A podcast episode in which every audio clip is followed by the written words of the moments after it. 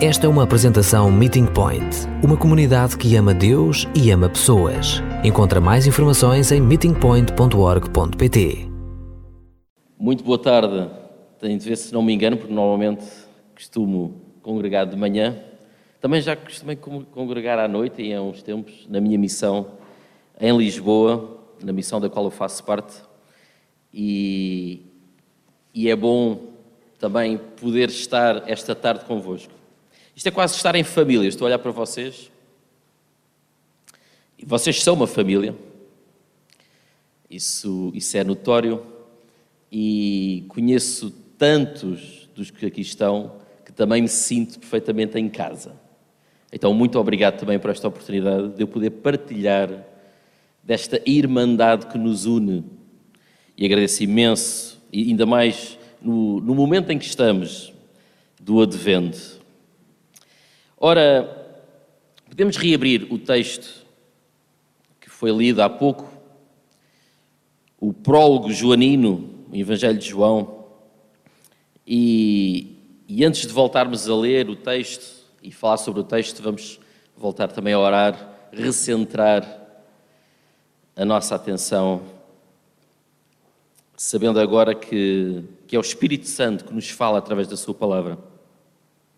Senhor Jesus, quero-te agradecer por esta comunidade, quero-te agradecer pela tua palavra em ação nela e muito obrigado por podermos estar aqui ouvindo, refletindo e orientando, reorientando o nosso espírito de acordo com o teu. No nome de Jesus. Amém. Um, é um texto desafiante este que propuseram falar hoje. Mesmo desafiante. Este prólogo é, um, é o início da carta, ou início do Evangelho de João. É, é, um poema. Não sei se vocês costumam, não sei qual é a, vossa, a tradução que vocês costumam utilizar. E na tradução Bíblia para Todos, de facto, já vem num formato de poema. Em algumas outras traduções não o fazem, mas de facto é um poema que estamos aqui a tratar. E os poemas não são propriamente para serem. Hum, enfim, eles são para serem entendidos, mas não são para serem esmiufrados, eles são para serem lidos, ah, absorvidos. Ah, eles são para, para que eles nos possam entranhar. Os poemas existem para que há, há um ritmo próprio e à medida que os vamos lendo, eles vão entranhando na nossa pele, não é? Eles vão, eles vão descendo desde os ouvidos até ao nosso coração. Toda a palavra de Deus é assim, é verdade. Mas este género próprio do poema tem esta capacidade de, de nos fazer ficar mais atentos. Então, diz assim, e vou ler novamente o texto: No princípio era a palavra, a palavra estava com Deus e a palavra era Deus. Aquele que é a palavra estava no princípio com Deus. Todas as coisas foram feitas por meio dele e sem ele nada foi criado. Nele estava a vida, vida que era a luz dos homens. A luz brilha nas trevas, trevas que não a venceram.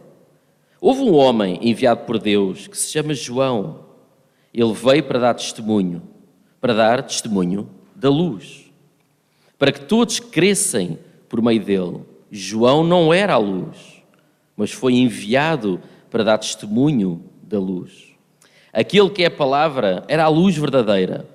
Ele ilumina toda a gente ao vir a este mundo. Ele estava no mundo, mundo que foi feito por ele. O mundo não o conheceu. Ele veio para o seu próprio povo e o seu povo não o recebeu. Mas a todos quantos o receberam, aos que creem nele, deu-lhes o poder de se tornarem filhos de Deus. Estes não nasceram de laços de sangue, nem da vontade da carne, nem da vontade do homem, mas nasceram de Deus. A palavra fez homem e veio habitar no meio de nós. E nós contemplámos a sua glória, como glória do Filho único do Pai, cheio de graça e de verdade. Amém. É interessante porque este prólogo que é o início do Evangelho de João, ele próprio tem um início e tem um fim muito próprio, muito estabelecido, muito marcado. Vocês vão reparar que o, o versículo 1 e 2 é como se fosse o início do resto do texto, e depois o versículo 14 é uma espécie de final uh, surpreendente, final surpreendente do próprio texto. Então, podíamos até quase, quase resumir este texto aos versículos 1, 2 e 14.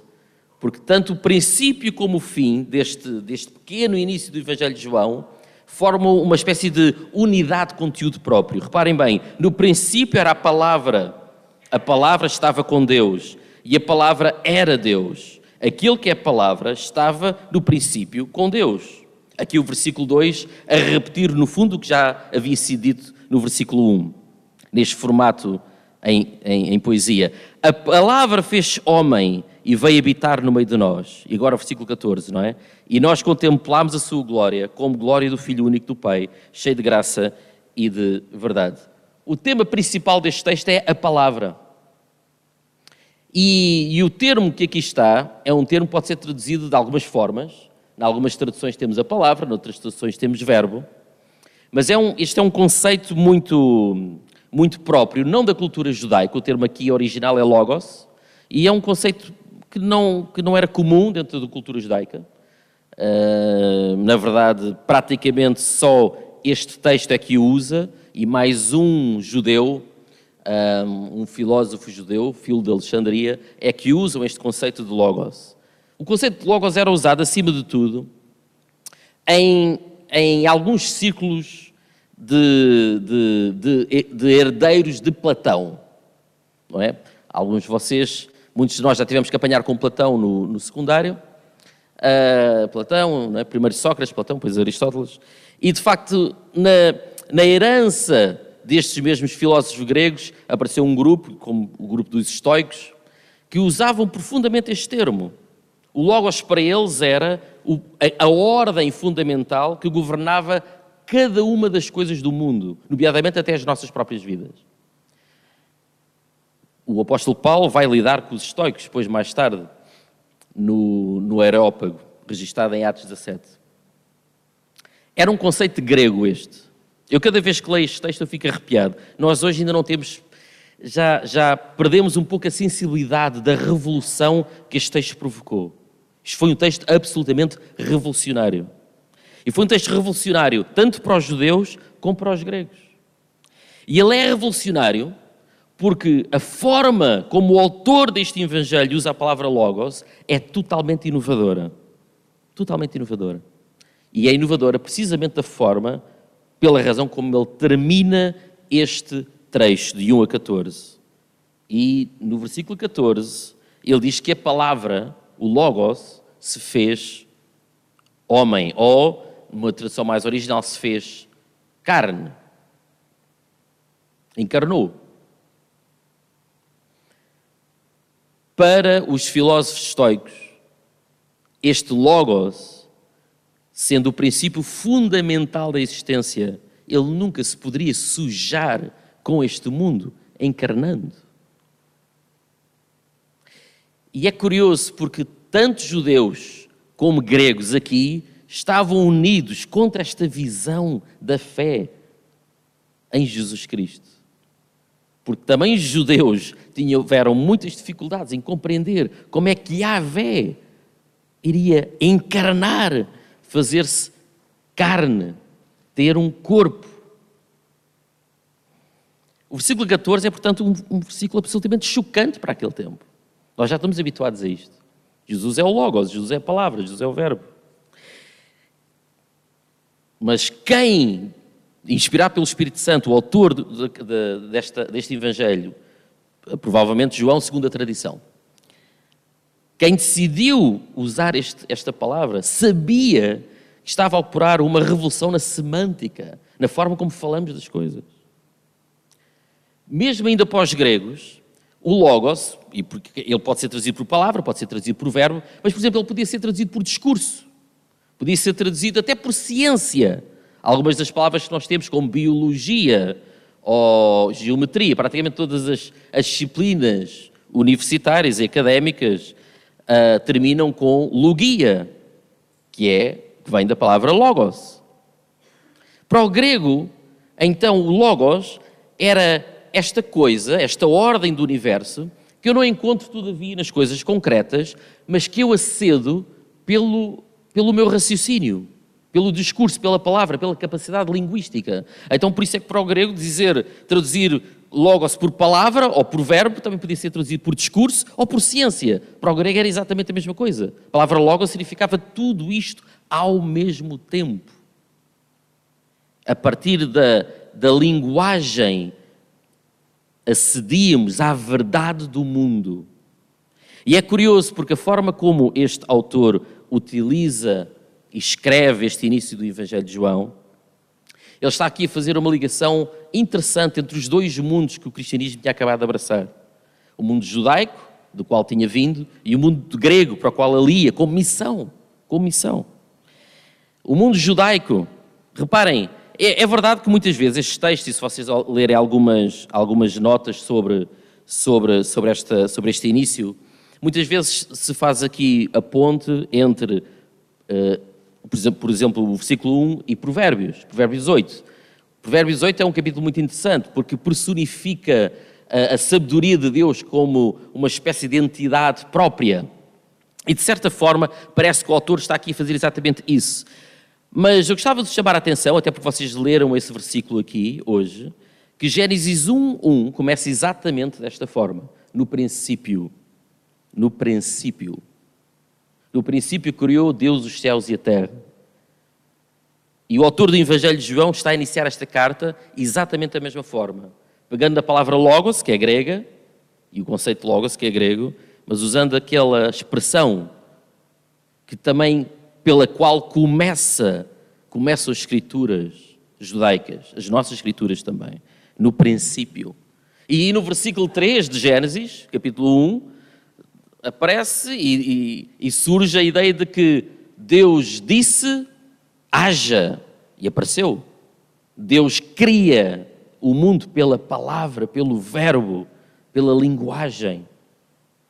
É a linguagem de Deus que ordena todas as coisas à nossa volta. O que é que tudo isto tem a ver com vulnerabilidade?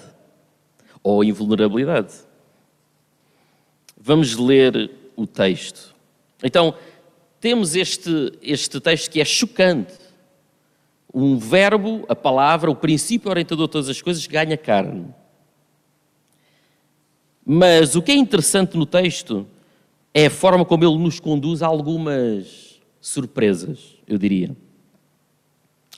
Então, depois do versículo 1 e 2, nós vamos até ao versículo 3, percebemos que o autor está um, a acrescentar mais informação acerca deste Logos, acerca desta palavra, dizendo que todas as coisas foram feitas por Ele, para Ele, não é? Todas as coisas foram feitas por meio dele, e sem Ele nada foi criado. Toda a criação foi feita pela palavra.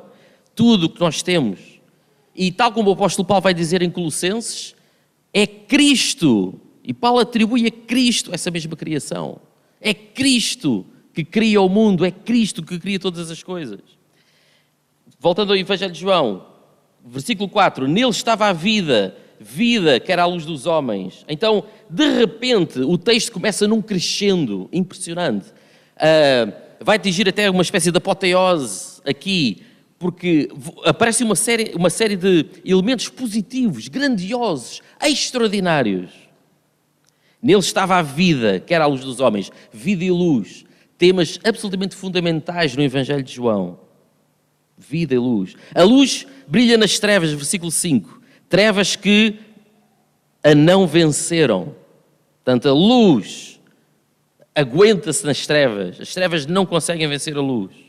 Depois dos versículos 6 a 8 é introduzido aqui o testemunho dessa luz. Esta luz não opera no vácuo, esta luz opera em pessoas. Há um testemunho de um homem, que é João Batista, e que dá testemunho dessa luz. E eu diria que termina esta, esta descrição, termina ali no versículo 9, este trajeto de poder, dizendo: aquele que é a palavra era a luz verdadeira. Ele ilumina toda a gente ao vir a este mundo.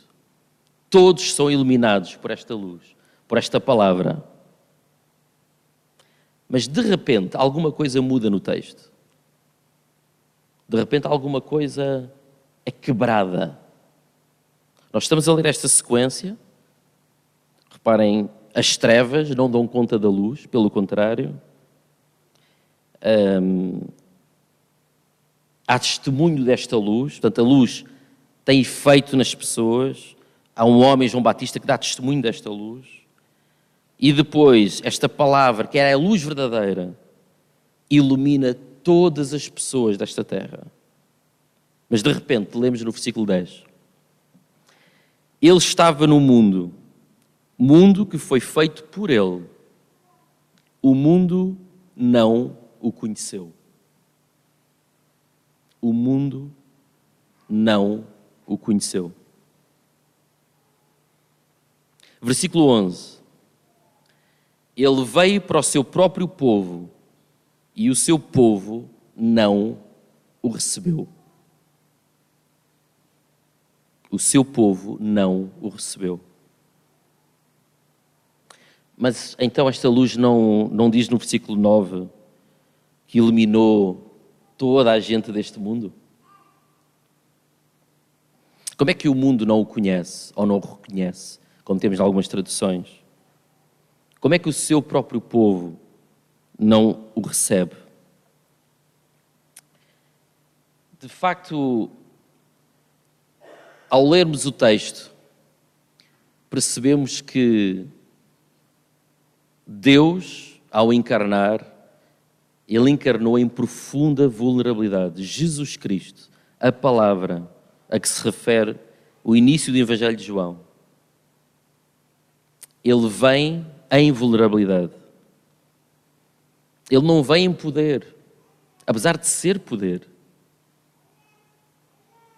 Ele vem preparado para que não o conheçam, para que o rejeitem, para que nem sequer o recebam. Ele vem preparado para isso. Apesar de ele ser a luz que ilumina todos. Apesar de ele ser o Criador de todas as coisas. E que por hierarquia própria tem direito a ser reconhecido e conhecido. E ele vem preparado para que nada disso aconteça.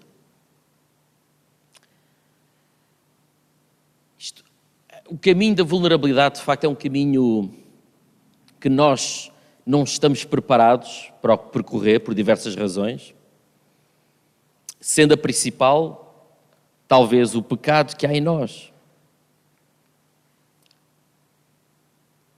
Temos dificuldade sequer em encontrar os espaços onde essa vulnerabilidade aconteça. E por espaço, eu não estou a dizer que não há espaço para a vulnerabilidade. Eu estou a dizer que não há simplesmente o espaço da vulnerabilidade. Isto é, talvez a família Talvez a família seja esse local onde a nossa vulnerabilidade seja mais presente e esteja mais presente. Mas muitas vezes a própria igreja não o é. E eu conheço o percurso que, agora, que a vossa igreja tem feito. E, e de facto não há muitas igrejas assim, onde a vulnerabilidade possa ser acolhida. Mesmo as igrejas muitas vezes não são espaços onde a vulnerabilidade aconteça. O local de trabalho, não é com certeza o espaço onde a, a vulnerabilidade seja acessível. Enfim, em tantos locais que os nossos corpos físicos têm necessariamente de habitar, nós não encontramos o local para esta vulnerabilidade. Deus, ao encarnar, Ele encarna nesta situação. E nem estou a falar sequer de, de, algo que se calhar vocês até já comentaram aqui ao longo deste, deste, deste trajeto, de que Deus encarna, encarna e osso logo em bebê. Não sei se vocês já comentaram isso ou não, mas não pode haver coisa mais vulnerável do que um bebê. Reparem, Deus podia muito bem ter escolhido encarnar, portanto, Jesus Cristo podia ter escolhido encarnar, já enquanto homem adulto. Para que encarnar um bebê? Ele aparecia uma espécie de São Sebastião português. lá por entre a névoa. E aparecia lá os judeus, já homem adulto. Depois haveria dúvidas sobre de onde é que este indivíduo vem, de onde é que ele vem. Isso até suscitaria interesse. Perguntas sobre, então, mas é judeu? É judeu de que cidade? É judeu de que comunidade? Não conhecemos os pais dele, não é? Geraria uma boa conversa sobre isto. Mas não. Jesus Cristo vem enquanto bebê. E enquanto bebê, está totalmente à mercê dos seus pais, à mercê da sua comunidade. Não pode haver estado de maior vulnerabilidade do que um bebê, do que um ser humano bebê. Nós, entre o grupo de mamíferos, somos os mais vulneráveis de todos quando nascemos. Saímos, saímos do útero e não, não conseguimos logo começar a andar. Precisamos de colo, precisamos que nos carreguem, precisamos que nos alimentem, obviamente nos alimenta, mas nem sequer conseguimos chegar à comida. Somos os mais vulneráveis. E Cristo decide, decide encarnar enquanto bebê. Ele poderia não ter feito isso. Mas não é só disso que eu estou a falar. Eu estou a falar, eu estou a falar da, disto aqui que o texto se refere. Ele foi rejeitado. Ele permite-se ser rejeitado. E agora sim, nós lemos os versículos 10 e 11. Ah, desculpa, os versículos 12 e 13. 12. Mas a todos quantos o receberam, aos que creem nele, deu-lhes o poder de se tornarem filhos de Deus. Versículo 13. Estes não nasceram de laços de sangue, nem da vontade da carne, nem da vontade do homem, mas nasceram de Deus. De repente, estes versículos agora são lidos de uma outra forma. Se os versículos 10, os versículos 9 e 10, um, aliás, 10 e 11, não estivessem ali, nós não entenderíamos bem o versículo 12 e 13. Nós, a nós foi-nos dado o poder de se tornarem filhos de Deus, porque, primeiro que tudo, Jesus Cristo abraça essa mesma vulnerabilidade. Este poder de sermos filhos de Deus não está alicerçado no poder que nós conhecemos do mundo, no poder da força, no poder do dinheiro, no poder da, da, da imposição, no poder da hierarquia. Não. Este poder de sermos feitos filhos de Deus está alicerçado no facto do próprio Deus ter abdicado do poder de ser Deus. O próprio Criador se ter colocado na posição de ser rejeitado pelas suas criaturas. E só a partir dessa via é que acontece isto, que todos os quantos, a todos os quantos o receberam, aos que creem nele, deu-lhes o poder de se tornarem filhos de Deus. Deus está à espera da nossa fé. E claro, precisamente porque isso não depende de nós, não há, nós não nascemos de nossa própria, não é um laço de sangue, não é a vontade da nossa carne, nem sequer é da vontade do homem. É algo que só Deus pode fazer.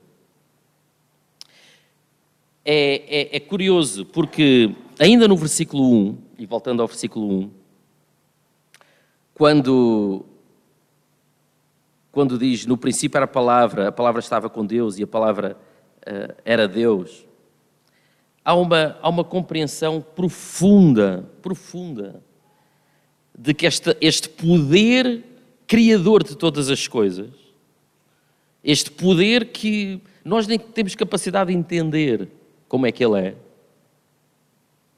ele é ao mesmo tempo a voz que alimenta tudo, tudo. Como diz o próprio texto, ele é a luz que ilumina todas as pessoas. No entanto, esta mesma voz dá-se ou coloca-se numa posição de não ser escutada. Recentemente, em conversa com, com uma pessoa aqui da vossa comunidade, por acaso surgiu uma conversa sobre os filhos. E, e estávamos a conversar sobre os filhos e percebemos que hum, uh, há, há toda uma fragilidade na parentalidade. E isso faz parte da parentalidade, não é? Há uma fragilidade própria, não é só das crianças, mas também dos próprios pais, diante da, diante da necessidade de criar os filhos e dos desafios que os filhos nos colocam. E, e em conversa com essa mesma pessoa que aqui está, lembrei-me de um tema que, por acaso, é exatamente o tema da mensagem de hoje. Por que razão é que Deus, para vir até nós, se coloca nesta posição? Por que razão? Nós sabemos-lo intuitivamente, nós experimentamos-lo. Se não o experimentamos, temos, temos ideia, pelo menos, do que é que deveria ter sido a nossa família. E isso é o amor. O amor. Não há amor que se imponha. Deus é vulnerável também na forma como chega até nós, porque o amor não vem pela força. O amor não é algo que se obrigue. O amor e vulnerabilidade, amar e ser vulnerável, são sempre duas faces da mesma moeda. E, e, e estava agora a recordar nomeadamente essa conversa e, e lembrei-me que uma das características de que se fala das gerações na qual eu também começo, a, eu já estava incluído, uh, mas das gerações que vêm também a seguir, à minha, e há uma tendência natural das pessoas hoje fugirem da dor e do sofrimento. É? Ser-se vulnerável é uma espécie de dor, é uma, por isso mesmo é que nós fugimos disso. Mas não há amor sem vulnerabilidade. Não há amor sem dor. Amar dói. Amar dói. E dói muito. Porque é impossível separar o amor da dor. Tal como é impossível separar o amor da vulnerabilidade. E este Deus que vem até nós, ele vem em vulnerabilidade precisamente porque ele nos ama. E o amor é assim. Ah, nós por vezes temos esta tendência de, de olharmos para Deus como este ser invulnerável, não é? Mas eu gostava de vos fazer aqui uma pequena provocação, que é nós, Deus não acrescenta nada ao longo da sua vida. Ele já é aquilo que ele é. E portanto, ele não conheceu a vulnerabilidade pela primeira vez no momento em que ele encarnou. Deus na Trindade, Pai, Filho e Espírito Santo, ele de alguma forma já sabe o que é ser vulnerável. Porque o que é que diz lá em 1 João 4,8? Que Deus é amor. Deus é amor. E se Deus é amor, Deus é vulnerável. E às vezes nós não pensamos muito nisso. De alguma forma que nós não entendemos, nesta submissão, neste respeito e submissão que há entre Filho, Pai, Espírito Santo, Há ali alguma forma de vulnerabilidade. Deus, Deus conhece, Deus sabe o que é vulnerabilidade. Ele não conhece, ele não uh, pela primeira vez no momento em que encarna. Ele, Deus é amor, Ele sabe o que é. E não é só do Novo Testamento, como às vezes nós temos a tendência de achar que isto acontece com Jesus Cristo. Não, é todo o Velho Testamento. Nós temos a ideia de olhar para o Velho Testamento e ver lá aquele Deus forte e poderoso. E Ele é forte e poderoso, sem dúvida mas é também amor. E enquanto amor, ele espera, ele é paciente, ele é tardio em irar-se. Este Deus não é só o Deus de Jesus Cristo, ou não é só o Jesus Cristo do Novo Testamento, é o Deus do Velho Testamento também. E isto muda um bocadinho a nossa imagem de Deus. Esta, esta vulnerabilidade de se deixar rejeitar, não encaixa muitas vezes na imagem que normalmente nós temos de Deus. Mas ela está lá. Há um, um autor que, que vocês conhecem aqui nesta igreja, bastante conhecido, já ouviram muitas citações dele, é Rinawan, já falecido. Ele diz algo muito interessante relativamente à necessidade de sermos vulneráveis. Ele diz que estou perfeitamente convencido de que o líder cristão do futuro é chamado a ser completamente irrelevante e a permanecer neste mundo sem nada para oferecer a não ser o seu próprio eu vulnerável. Vou repetir esta citação. Estou perfeitamente convencido que o líder cristão do futuro é chamado a ser completamente irrelevante e a permanecer neste mundo sem nada para oferecer a não ser o seu próprio eu vulnerável. Onde habita a vulnerabilidade, habita o amor. Há uma, há uma autora que, que ficou muito conhecida por estudar a vulnerabilidade cientificamente, foi Brené Brown, e, e curiosamente até ficou, no fundo ela ficou famosa por dizer aquilo que já a escritura afirmava há tanto tempo. Mas conseguiu dizê-lo, talvez numa linguagem mais cientificizada, não é? Científica. E ela acabou por uh, tocar em algum ponto nevrálgico da nossa cultura. E esta autora pretende, no fundo, esclarecer os líderes, não cristãos, qualquer tipo de líder, que se nós queremos viver no meio da criatividade, florescer enquanto seres humanos, então nós temos de aprender a ser vulneráveis. Não há outro caminho. É triste às vezes é que temos de uh, ouvir alguns outros autores dizer exatamente o mesmo que diz as Escrituras, de outras formas, para finalmente tomarmos atenção. Às vezes nós próprios cristãos, que lemos e relemos as Escrituras, não conseguimos entender muitas vezes na nossa própria vida o que é que elas nos dizem. Mas porque é difícil. Porque dói habitar a vulnerabilidade. Dói. Eu fujo da vulnerabilidade. Quer dizer, todos os dias, eu acho. Todos os dias.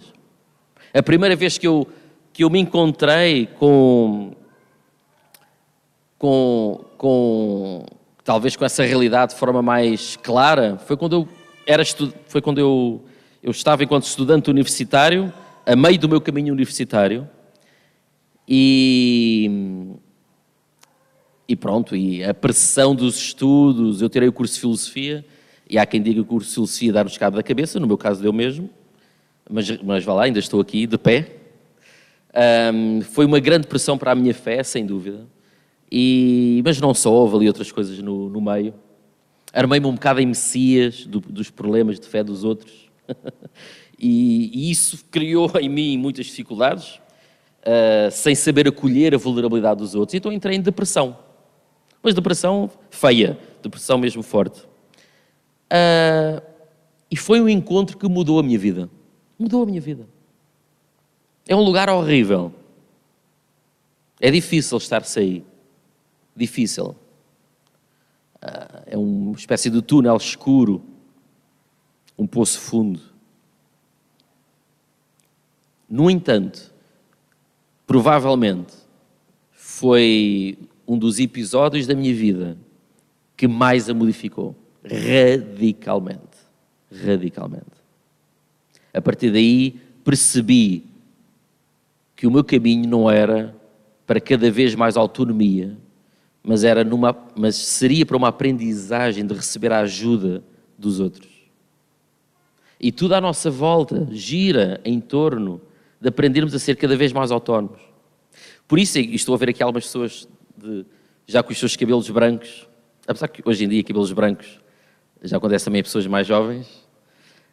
Um, por isso é que parece-me que a partir de uma certa idade aquilo que nós falamos que, seja, que é a idade maior, ou como se falava antigamente, a velhice, é uma espécie de último caminho, é o, é o caminho, é o último caminho espiritual, é o último caminho espiritual que temos disponível diante das nossas vidas. Um caminho de profunda aprendizagem, profunda aprendizagem. Porque durante toda a vida tentámos ser autónomos, tentámos fugir, escapar da vulnerabilidade, e de repente, pela, pelos processos interiores do nosso próprio corpo, percebemos que temos de regressar esse caminho do qual andámos a fugir toda a nossa vida. Percebendo que também precisamos dos outros.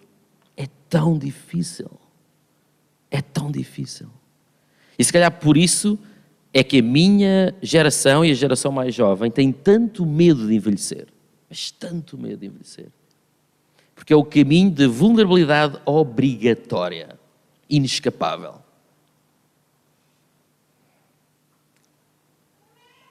Terminando.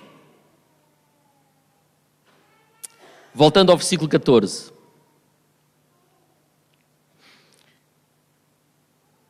Agora também o lemos com outros olhos. A palavra fez homem e veio habitar no meio de nós. A palavra aqui habitar, provavelmente vocês já ouviram isto, em grego, significa construir ali uma tenda, armar uma tenda, tabernacular. Construir o tabernáculo. Esta palavra, Jesus Cristo, que encarnou, ganhou carne, para sofrer na pele todas as limitações da mesma. Ele veio tabernacular entre nós. Ele veio construir o seu tabernáculo, no qual ele habita entre nós, no mundo, em nós, em nós. É como se a vulnerabilidade do ato de Deus, da decisão de Deus de encarnar, coincidisse, fosse ao encontro da nossa própria vulnerabilidade.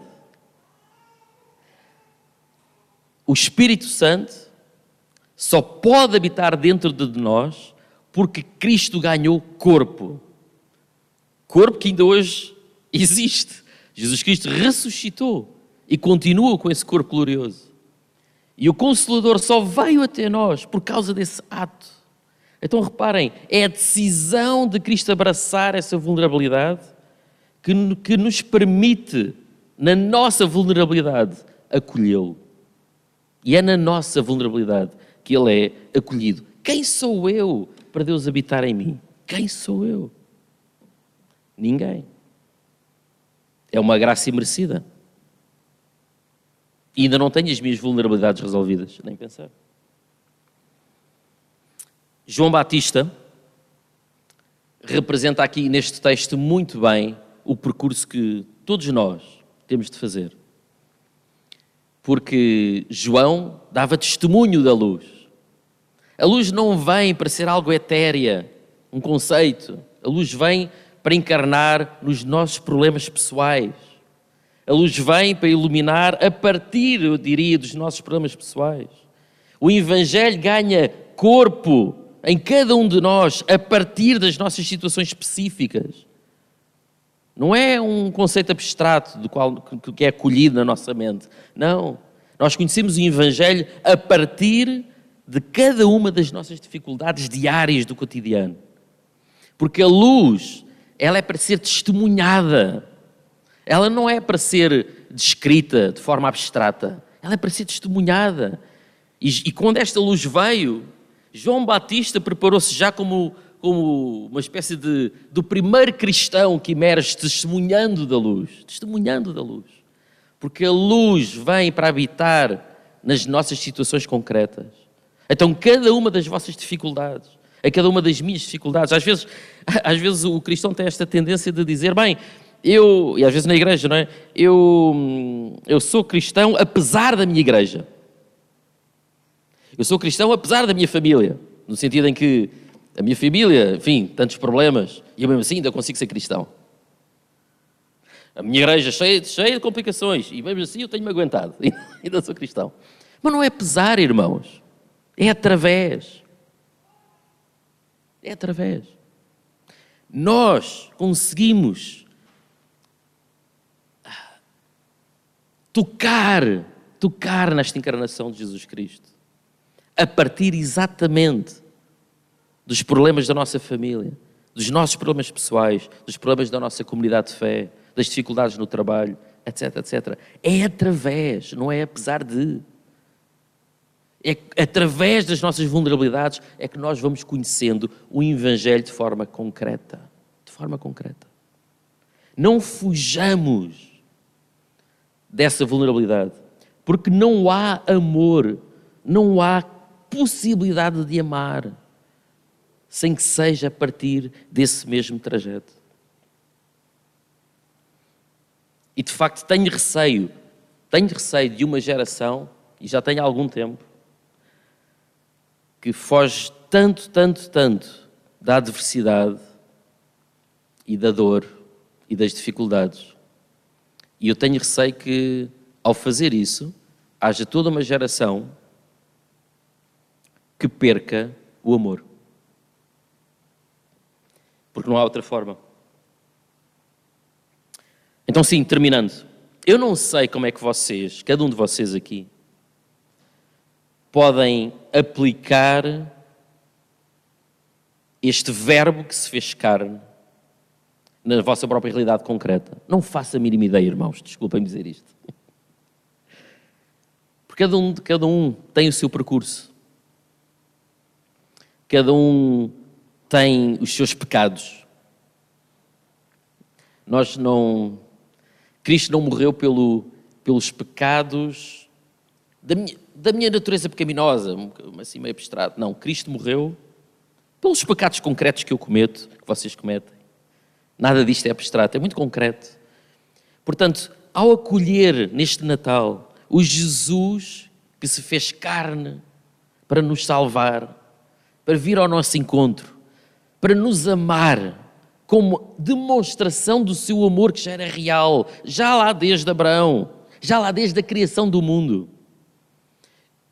Que neste Natal nós possamos olhar para as dificuldades que já existem e que vão aparecer, como o momento, o meio, o modo a partir do qual Cristo se faz carne diante de nós. Cristo se faz presente diante de nós. É ali, nessas mesmas situações. Não fujamos, não fujamos da vulnerabilidade. Da mesma forma como Cristo não fugiu da vulnerabilidade para se fazer homem, ser humano por nós. Amém? Vamos orar?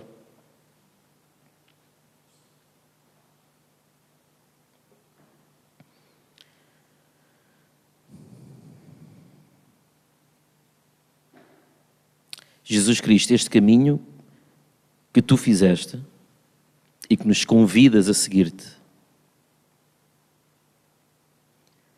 é impossível de ser feito sem ti. E obrigado por isso. Em cada dificuldade, em cada momento de fraqueza em que eu me percebo incapaz, em que os meus irmãos se percebem incapazes, dá-nos esta força, a tua força, Senhor, do teu poder, de perceber que esse é o caminho a partir do qual tu também nos fazes teus filhos. Ajuda-nos a seguir-te, Senhor. Obrigado pela tua ação em nós e obrigado pela tua encarnação. Amém.